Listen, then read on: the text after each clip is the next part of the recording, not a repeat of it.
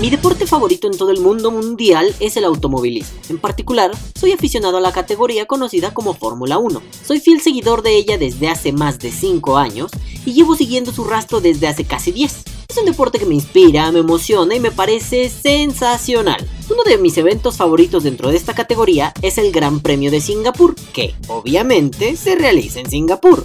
Este gran premio acaba de suceder hace algunos días, presentando un buen espectáculo en una época donde dicha categoría se tambalea a causa del aburrimiento y de la poca competitividad. Pero eso no fue lo que dio la nota. No dieron nota los pilotos, ni las estrategias, ni la competencia, a pesar de que la carrera fue muy interesante. La nota la dio el director del equipo Ferrari, Maurizio Arrivabene. Este sujetazo, este playboy del mundo y de la vida, cometió un pequeñísimo error en el peor lugar para cometerlo. Tiró una colilla de cigarro al piso en plena calle.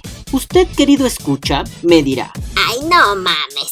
¿Quién le hizo de pedo por eso? Y yo, con todo el amor de mi corazón, le diré, pues Singapur se le hizo de pedo al buen Arrivabene. Antes de burlarnos de cualquier asunto, tomemos en cuenta que Singapur es estricta en cuanto al tabaco se refiere. Han colocado impuestos elevados a cada cajetilla, alrededor de 7 dólares singapureñísticos por paquete.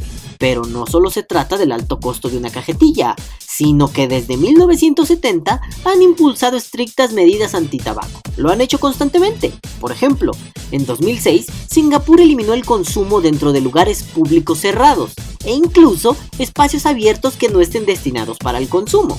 Muy inteligentemente no han bloqueado el consumo total, solamente lo han restringido a espacios especiales.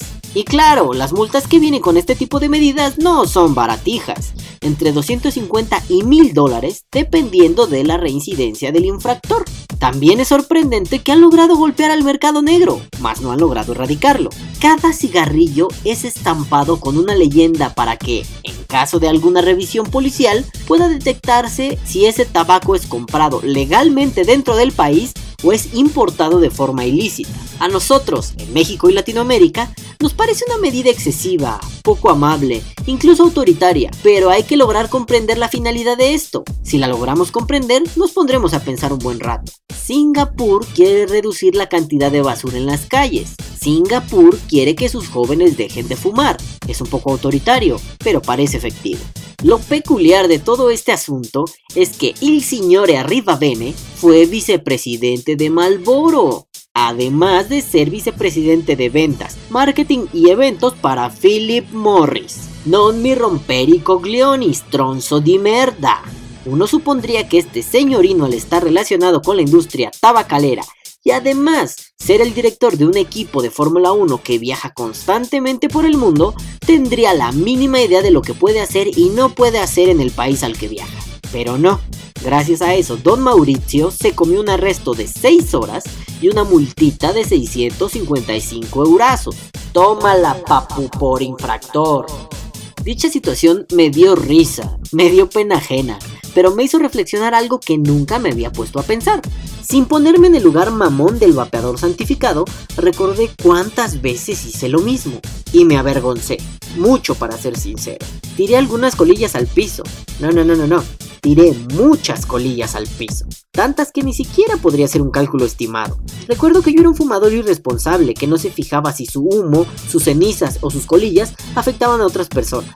¿Y saben qué es lo más feo de todo este asunto? Que no recibí una multa, que no recibí un regaño, que no se me castigó por semejante irresponsabilidad. Bueno, bueno, en Singapur están buscando salir de los baches económicos y levantarse como una gran economía, cosa que en México no sucede. Los de Singapur se dieron cuenta que ello se logra a través del compromiso social, y cuando ese compromiso ha faltado, han decidido imponer restricciones. Pueden gustarme o no, pueden parecerme exageradas o no, pero sin duda, creo que en México hace falta algo como eso. Un momento, eso existe. La Ley de Cultura Cívica de la Ciudad de México indica en su artículo 26, fracción 4, que son infractores aquellos que tiren basura en lugares no autorizados. Oiga, las colillas son basura. Oiga, la vía pública no es un lugar para tirar basura. Entonces, ¿qué pedo? En el mismo artículo, pero en la fracción 10, esta ley de cultura dice que son infractores aquellos que tiren en la vía pública desechos o sustancias peligrosas para la salud. Yo dudo que una colilla no pueda ser considerada como peligrosa para la salud. Pensemos cuando algún tipo de faunilla se come estas porquerías. Claro, yo como humano no me voy a ir a comer las colillas del piso, pero si hay animalitos, mascotitas, perritos, gatitos, pajaritos, ardillitas o todo lo que termine en ita, que se lo comen, que van, curiosean, lo prueban y se mueren porque esa mierda, además de ser peligrosa, está llena de porquerías. Entonces, nos pasamos por el sagradísimo arco del triunfo la legislación, dado que aquí es difícil que nos multen por aventar una colilla en la calle o por tirar la ceniza al piso. Bueno, queridos fumadores, sean amables, no tiren esas porquerías al piso. Entiendo que a veces guardarlas te deja un apestadero en los bolsillos, pero no es tan difícil disponer una pequeña bolsa, o un pequeño recipiente, o quizá un pequeño cenicero. Queridos vapeadores, recuerden cuántas veces hicieron esta tontería. Querido señor Arribavene, no mame, usted trabajó en Philip Morris. Queridos todos los demás, que viva el vapeo. Vapea o muere.